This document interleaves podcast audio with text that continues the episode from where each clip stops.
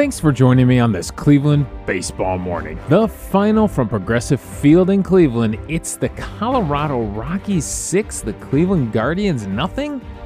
Oh boy, I'm Davey Berris, lifelong Cleveland baseball fan, and I want to talk about the actual game on the field, the thing I enjoy watching baseball being played. And what a what a difference a day makes in the worst possible direction. All the good vibes from Sunday just whoosh, washed away washed away with one bad Cal Quantrill start. And uh, we got an email. We got two emails actually. Uh, our first email is from Greg, and he was talking about those good vibes from Sunday. He said, I know I'm a bit late on this one, but I just finished up today's podcast about the game and had to share some thoughts. I went to this game, and it was absolutely amazing to see Logan Allen pitch so well, and the offense really came alive. It was a small crowd, Obviously, not a great weather day for baseball, but I could tell everyone was hyped up on the positives in this game. Actually, Greg, I think my in laws were down there with you. I haven't gotten a chance to talk to them yet and find out what their experience was like. Greg continued, I believe Allen is going to bring some much needed spark and energy to this rotation. Yesterday, because he pitched so well, I think it helped the offense feel a bit more relaxed and not feel so pressured at the plate. It's obviously early and it's been cold, but games like this really get us excited because we know the potential for great baseball is there. It's easy to get down on losing to some pretty bad teams, but let's keep our heads up and beat the Rockies. Have a nice week. Thank you, Greg. Appreciate the email and I appreciate you checking in, letting us know what the vibe was like in the stadium uh, for Allen's debut. And frankly, you're just keying up my, uh, you're teeing up my top storyline in this game. And it, it is the vibes created by a bad pitching performance. It looked like it looked like in that first inning, it looked like both pitchers were going to get hit around pretty good. There there was some pretty solid contact going around. I mean, Kwan kicks things off with a, with a double. Don't forget for us, 99.6 uh, shoots one uh, into the left center field gap and legs out a double. Now, they also had two hard hit balls uh, in their first inning. Uh, you have the home run from Jurickson Profar, 102.3. Kris Bryant's single was at 105.2 uh, before eventual pop out and ground out. So it doesn't turn into much, but both pitchers getting hit pretty hard, and it it felt like that might continue. Unfortunately, only continued for one team, and only continued for the Rockies. Right? We we didn't we lost it. We we didn't hit a guy that came into this thing 0 and 4 with I think an over 14 ERA. Austin Gomer Gomber was 0 for 4 with an over 14 ERA and we made him look great. We made him look fantastic out there. I just, but then Quantrill gets blown up and it does. It does feel like him getting rocked. You know, it takes to the fourth inning before it finally, uh, you know, break this thing open with a four-run fourth. But uh, Moustakas did lead off the second with a single. Uh, a line out. I think that was the third base, a 94.5 mile per hour rope to third base off the bat of Trejo. Uh, and then he gets the the eight and nine hitters to end that threat. Uh, he does strike out uh, two in the to start the um, third, but he can't get Kris Bryant again. Gets out of the inning, but Bryant hits a 97 point mile per hour single off him. So they continue to have guys on base, and then in the fourth inning, they blow that thing wide open, and he just can't he can't get him out. He just can't. Diaz, Moustakas both get singles. Trejo would line out. Doyle, the rookie, would get on base for the first time in his major league career. I think he was making his debut, Brenton Doyle, uh, with a walk. Uh, Tovar, the nine hitter, then with the bases loaded with the big single that brings in two runs. Blackmon walks to load the bases again, and then Profar singles again. So you get the big four run inning there, and they have to go to the bullpen. And yeah, it sapped what little energy there was on a Monday night when 9,000 people are down there on a cold night. I mean, it was only it was in the 40s, but I walked out of my office pretty late, uh, and it was cold downtown. It was it was it was pretty chilly, and uh, yeah, that that just it sapped all the energy out. Quantrill struggling. Ah, God, uh, it made a huge difference, right? Logan Allen, what he did on Sunday, the it's amazing what good pitching and good defense, the vibes it kind of creates. And it just wasn't there tonight. Uh, so that was that's my top storyline. Just, just the atmosphere around this team. The other thing, the other thing, Kwan is going, but nobody else in the lineup is going.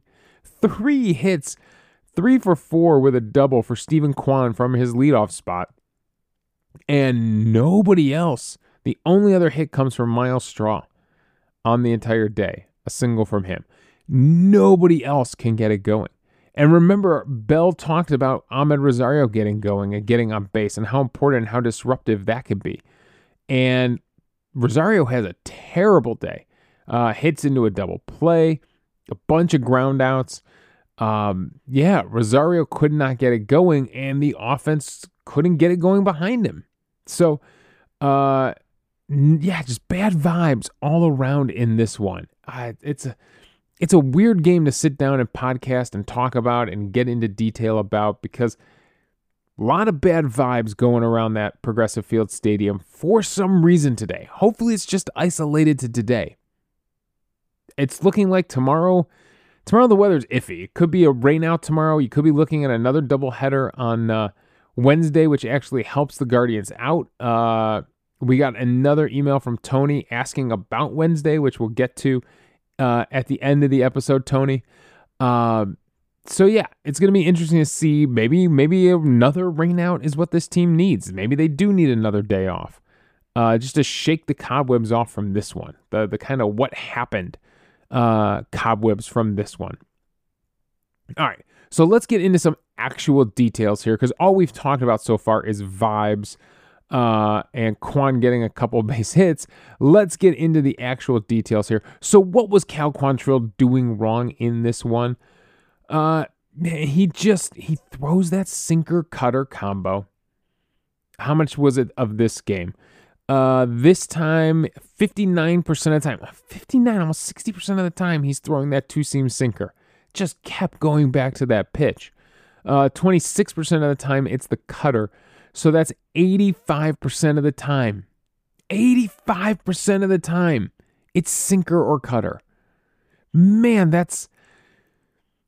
I don't understand. I don't understand. You know, we talked about maybe Quantrill was the cerebral one. I just I don't understand what the philosophy is here. He they said early on that he was working on a splitter. Uh, it probably is marked here as a changeup. It's the one that Profar hit. Let's go to that matchup here. It's the one that Profar hits for a home run, the second batter in the game. So yeah, they do have it in Statcast listed as a changeup, but just like Logan Allen's split change, they had listed as a splitter. They showed a close up of his hand releasing the ball. Rick Manning was talking about how he had been trying to develop a splitter, Quantrill that is, and it definitely looked like a splitter grip. You could definitely tell those those two fingers were spread pretty wide apart. Now, you know, this isn't your circle change or other grip like that. Definitely you see that split grip on the ball. So he tried to throw him a split change here and just left it up a little bit too much, and Profar gets under it. Uh, it, helps that he it helps Profar that Quantrill had trying to been staying away from the lefty the whole time, throwing everything to his arm side of the plate for the right handed pitcher.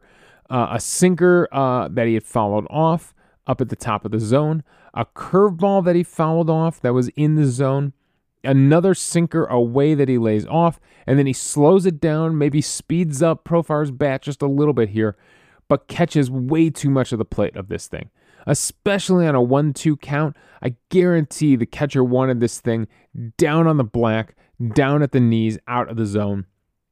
And it just stays up at those thighs and lets Profar go down and jump on it. 102.3, 347, that's it, out to uh, right field, but it's enough to clear the fence for a home run. So Profar gets just enough of it, and uh, Quantrill pays with an early run given up. So yeah, just obsessed with with those two pitches. And uh, I mean, it costs him 22 swings on that sinker. Only two whiffs. He only has six whiffs total on the day. They at least whiffed on the cutter four times on 10 swings.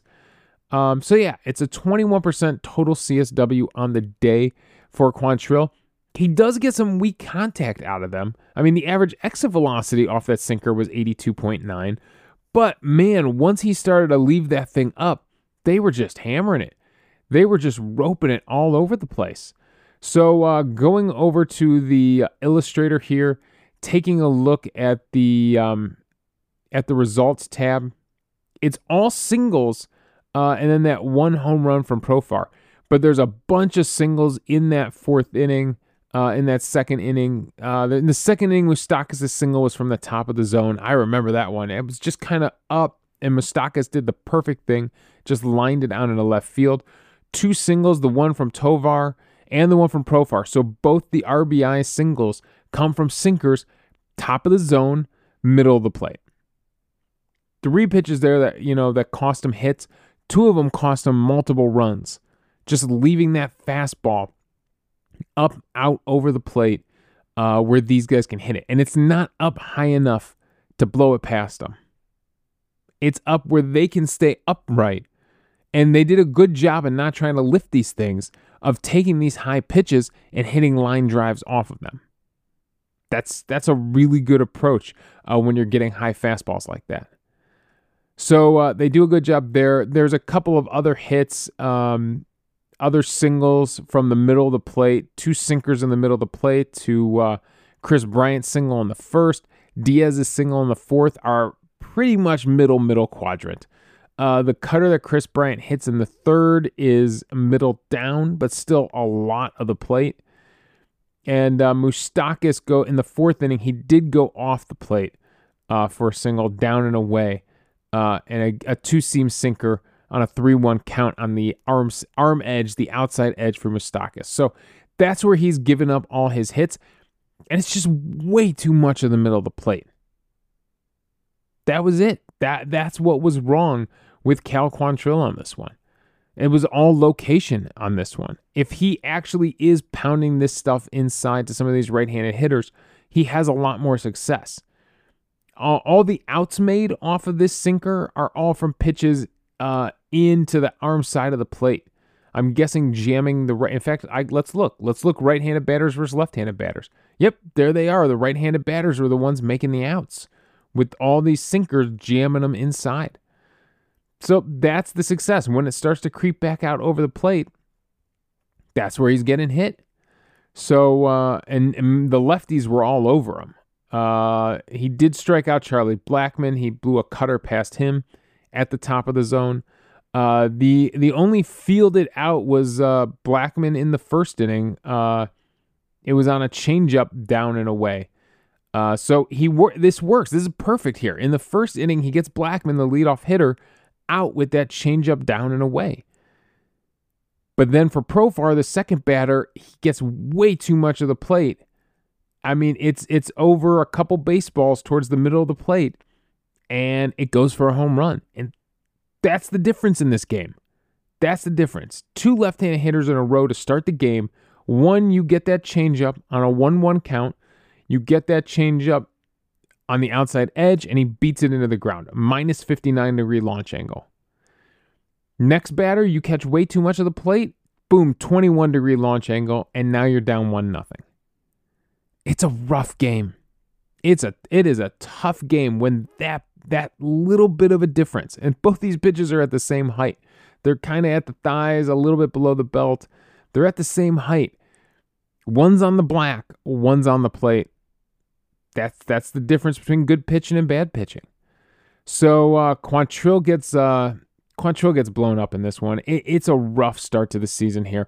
He has got to find something that works for him besides the Guardians giving him an incredible amount of run support. That's that probably saved him a lot last year, and maybe blinded us a little to the fact of what you know how strong of a pitcher he actually is. You know, I'm going to get super negative here for a second.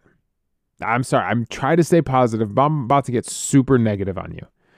Imagine how, how a world and how, how strange this would be where every player in both the Bauer and Clevinger trades, right? Both big trades with the uh, San Diego Padres, where none of those guys turn into anything. Where, n- I mean, there's already been guys that have come and gone. The, the first Logan Allen has already come and gone. Right? What if Quantrill isn't the guy? What if Naylor doesn't really, the power's there, but, you know, doesn't really hit for a high average or, a high, you know, keep the OPS up? Uh, what if what if that slump continues? Now that's super negative. Franmil Reyes is already come and gone. Right? This Owen Miller has already come and gone. Gabriel Arias looked like there was something there in spring training, has struggled a lot, has struck out a ton, but he's also not playing a ton. So he's in a tough situation right now. I'm just saying that there's a world out there. There's a world out there where they move on from Arias because of some of the other prospects they have coming. There, there's a world where they move on from Quantrill and they move on from Naylor. I don't want it to happen. But it's just we we got this such a haul of prospects for in both of those trades with San Diego. And we thought there's no way that some you know some of these guys will miss, but some of these guys are going to hit and be, you know, cornerstones of our franchise. What if what if maybe none of them are? I told you I was going to get dark. I, maybe it's because I'm recording this late at night and just having weird thoughts on this game. I told you, weird vibes from this game.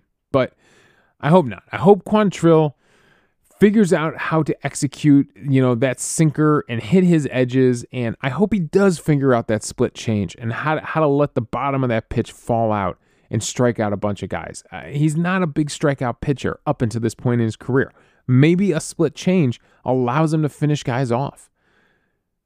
Just you got to get it lower than you threw it to Jurickson Profar. That's all. And you, can't be afraid of it. You can't throw it. Ah, oh, you can't throw it. What, six, eight times? What was it in this game? Six times. You can't throw it six times and really develop it. You've got to give it a chance, especially when they're just pounding your sinker. They're absolutely hammering that pitch. So why are you keep going to it? So yeah, Quantrill's got to make some changes here. He's got to to make this thing work. You've got to adjust in this game. So, all right, slipping out of that negative zone. Uh, I, I don't know. I we could keep talking about this game, but it's all rough stuff. I mean, Austin Gomber uh, was terrible coming into this season or, or into this start. He was terrible coming into this season. Uh, yeah, starting for the Cardinals then moving to Colorado, he's never really made it work as a starter. Uh, he was five and seven last year with a 5.56 ERA. He's now one and four. We give him his first win with a 9.28 ERA with a 1.92 WHIP. That's after giving up only three hits and three runs in five innings, or three hits and three walks in five innings to the Guardians. He actually probably lowered his WHIP in this one in, in the percentile rankings, he is the bottom of the league. Third percentile for expected ERA. Oh, God, they're getting nuts on me. Expected ERA divided by expected weighted on base. Sure.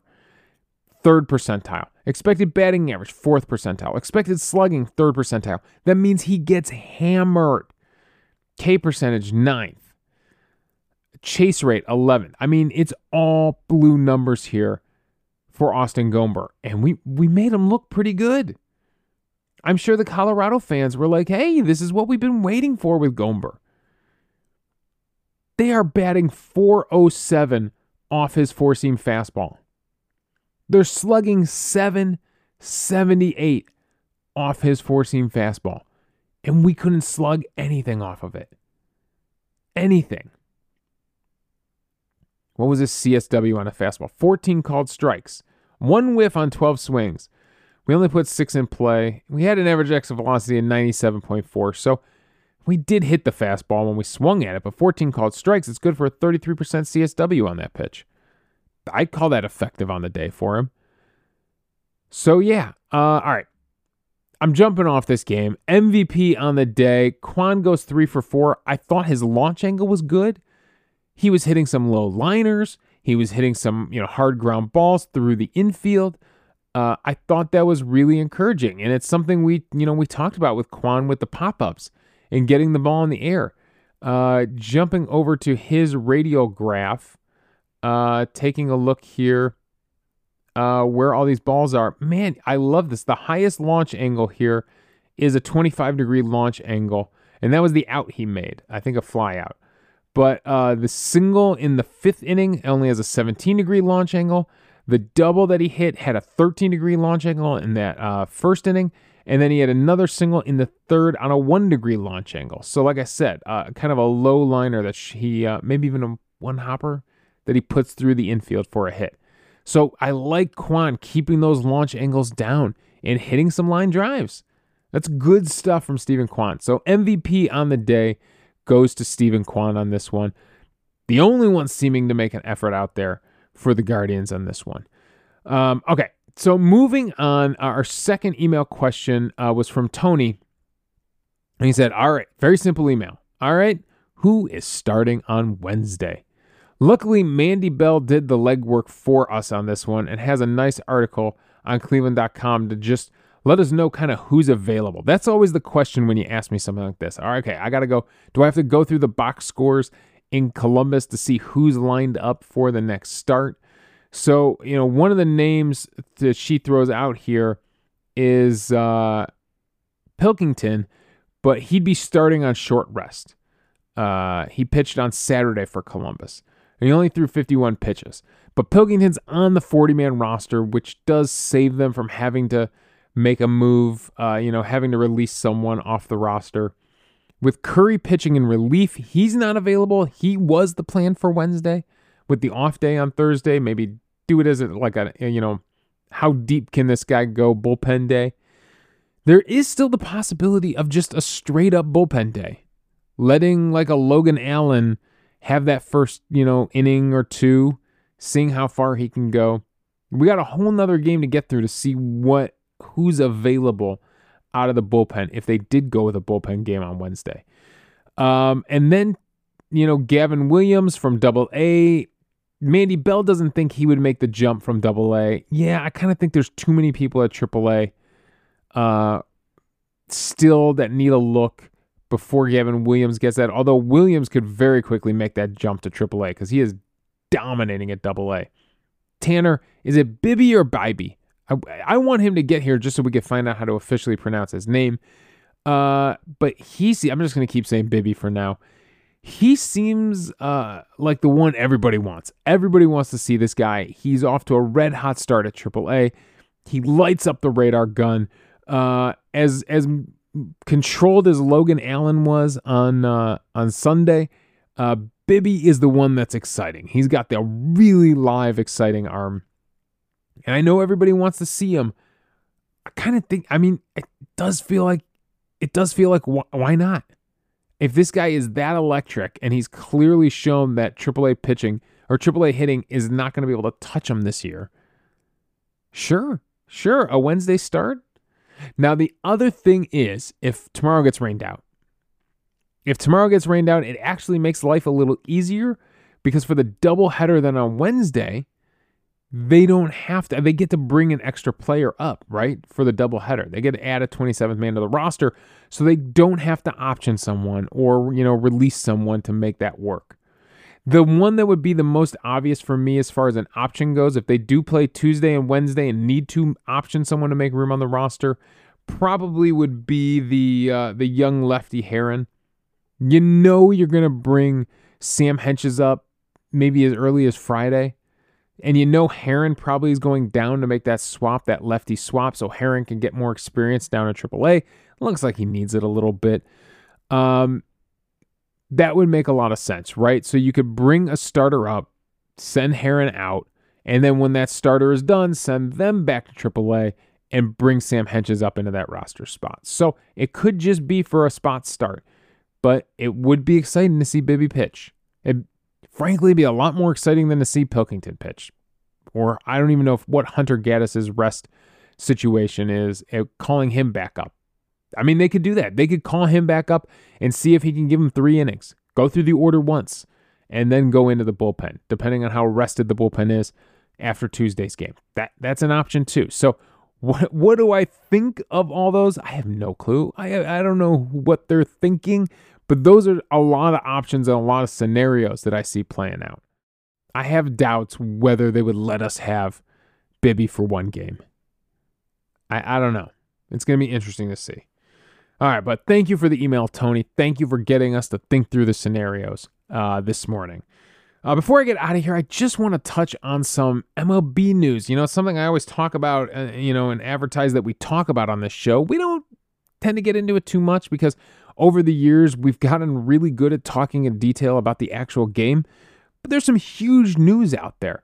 Uh, the Oakland A's are kind of officially moving to Las Vegas. And look, as as you know, a city that has once lost a professional franchise team, it's brutal. It is when the Browns left Cleveland, and I know it's a different situation than the A's in Oakland, but when the Browns left Cleveland, it was gut wrenchingly brutal. And it's something that Clevelanders live in fear of constantly now. We never thought they'd take a team away from us. And then the team that was the most beloved in the city to be the one that goes. So that's why Guardians fans have been, know, Cleveland fans, Indians fans beforehand, have been freaking out for years that if we don't get the attendance up in Cleveland, our baseball team could leave. It's been legitimately discussed on many, many sports talk shows uh, throughout the years. And so to see the Oakland A's make that move, it sucks for the city of Oakland, but it's a different situation. They don't have a gem of a ballpark like we have. Uh, the fan base here, you saw it in the playoffs, right? You saw it every when this team gets hot, the city heats up with them, and the fan base is there. Uh, the TV contract is a mess, but the fan base is there, even if they don't show up to a Monday night in April. Can you blame them? So, uh, Oakland, it's a different situation whatever was going on with the legalities, with the stadium, with the city, uh, those negotiations was ugly, ugly stuff. And it's been like that for years. The stadium is an embarrassment to baseball. Um, yeah, and the fan base out there, I'm sure there are strong fans out there, but man, it was eh, it just weren't it wasn't working out there anymore. It just is not working anymore. And so, yeah, sometimes you do got to walk away. The weird thing about this is the Raiders owner uh, was freaking out. Could you imagine? You move your franchise away from Oakland and you think, finally, I am done with the A's organization. I don't have to be looped in with them anymore on any kind of civic engagement, any kind of discussions with, you know, business decisions with the mayor and stuff like that. And then they follow you to Las Vegas and you're stuck with them again. Think of it right now. There's probably someone at work who you don't hate, but they drive you crazy, right? They just, maybe it's their sense of humor. Maybe it's their work ethic. There's something about them where you're like, I just can't, I can't with this person anymore. So you leave and you get a new job and you think, I'll miss the old job, but hey, at least I don't have to deal with that person anymore. And then a year later, who pops up? Who's the new hire? the old person that used to drive you up the wall. Could you imagine how just you'd be boiling? You'd be absolutely boiling. And that's how the Raiders feel right now with the Oakland A's, uh, with the A's franchise following them to Las Vegas. So it'll be different because I don't believe the plan is definitely not for them to share a stadium. So it'll be different uh, business wise, but uh, bizarre. Absolutely bizarre what goes on in California with teams moving around. I mean, it's I can't believe how many teams in California have moved around in my lifetime. So, uh, yeah, so that's huge news out there. I think it's going to be a positive for baseball. Will it change the way the A's operate? Probably not. I mean, maybe, probably not. Probably not. But at least, uh, I don't know, at least it's some excitement out there in the West. Um, and excitement for a city, Las Vegas, which has been growing in leaps and bounds. And, now now has three major sports teams in that city. Uh, and so it's pretty crazy how much uh, has has built up out there in the West, and they're talking about Utah, uh, Salt Lake City being a destination for a baseball expansion team. So the Southwest really, really growing uh, in their professional sports rep- representation. The other bit of news I want to talk about is the 33 year old rookie uh, finally could finally make his major league debut. Drew Maggi for the Pirates. I've been keeping my eye on this for the last two days. He didn't get in the game Sunday, although I believe he was on the bench. Uh, they had an off day for Monday, so Tuesday morning. So we'll find out later today if Maggi uh, gets in that starting lineup and gets in the game for a, a red hot Pirates team right now. He had gotten called up a few, I think it was like five or six years ago for Minnesota for like a weekend series. Never got in the game.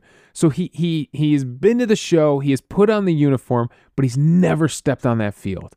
He's never had an at bat. And it's just at 33 years old, I know nothing about this guy. I did see the video where they told him that he made the team, that he was getting the call up from Double A, and just the emotion on his face. Uh, I believe it's um, a bereavement list thing uh, or a paternity list thing. One of those two things where someone's going to be away from the team basically for like three or five days. Uh, so he's he's he's got a chance here. He's got two more games while that person is at least away from the team for two more days. Uh, so he's got a chance to finally get that first major league at bat. I know nothing about this guy, but I'm totally pulling for him. I'm totally rooting for him. I'm going to be glued to my phone to see when that pro- that uh, Pirates roster gets announced. Uh, something about a guy just grinding for 13 years in the minor leagues and getting that one shot, that one shot at the major leagues, that one at bat, right? I don't even know what position this guy plays. He's replacing their center fielder, so I'm guessing outfield. I that's a little I know about him, but I'm still rooting for him enough to bring him up on the show to you and talk about it. Uh, so keep your eyes while you're watching the Guardians. If the Guardians get rained out on Tuesday, if the Guardians get rained out, who knows? I don't know if Pittsburgh's at home or away. They'd probably get rained out. Uh, but keep your eye on what's going on in Pittsburgh and see if Drew Maggi gets that major league at bat. Uh, so that'll be exciting, right? Uh, can you imagine if something happens where it's like it goes as like a sac fly or something like that where it doesn't actually get credited as a major league at bat. That would be wild. That would be absolutely wild. So uh, that's a, some fun news going on around baseball right now. All right, that's all my thoughts on this one. Uh, if the Guardians do play uh, today, it's going to be Battenfield going up against Feltner for the uh, Rockies. He's one and two with a 6.16 ERA. So again, not a great start to the season for Feltner. Uh, Battenfield has been great so far uh, for the Guardians. And uh, we'll see that they finally get to face a righty. So, oh my God, I'm sure the lefties in the lineup are like, thank God, we needed it. We need some righties around here. So uh, we will see if this game goes down. And if it does, we will be back tomorrow to discuss it. You can follow me on Twitter at Davey Berris. You can email the show at clevelandbaseballmornings at gmail.com. Let me know your thoughts on the game. Let me know your thoughts on what's going on with Cal Quantrill. Are you excited to see Battenfield back out there? Do you think he's a long term piece in this rotation? Let me know your thoughts. We'll discuss it on the show. Also, I'm hosting this podcast on Spotify. If you want to leave a voicemail, the link is in the show notes. We'll play it back on the air, respond to your thoughts, and we'll have a fun conversation amongst the fans about baseball. So thanks again for joining me on this Cleveland baseball morning.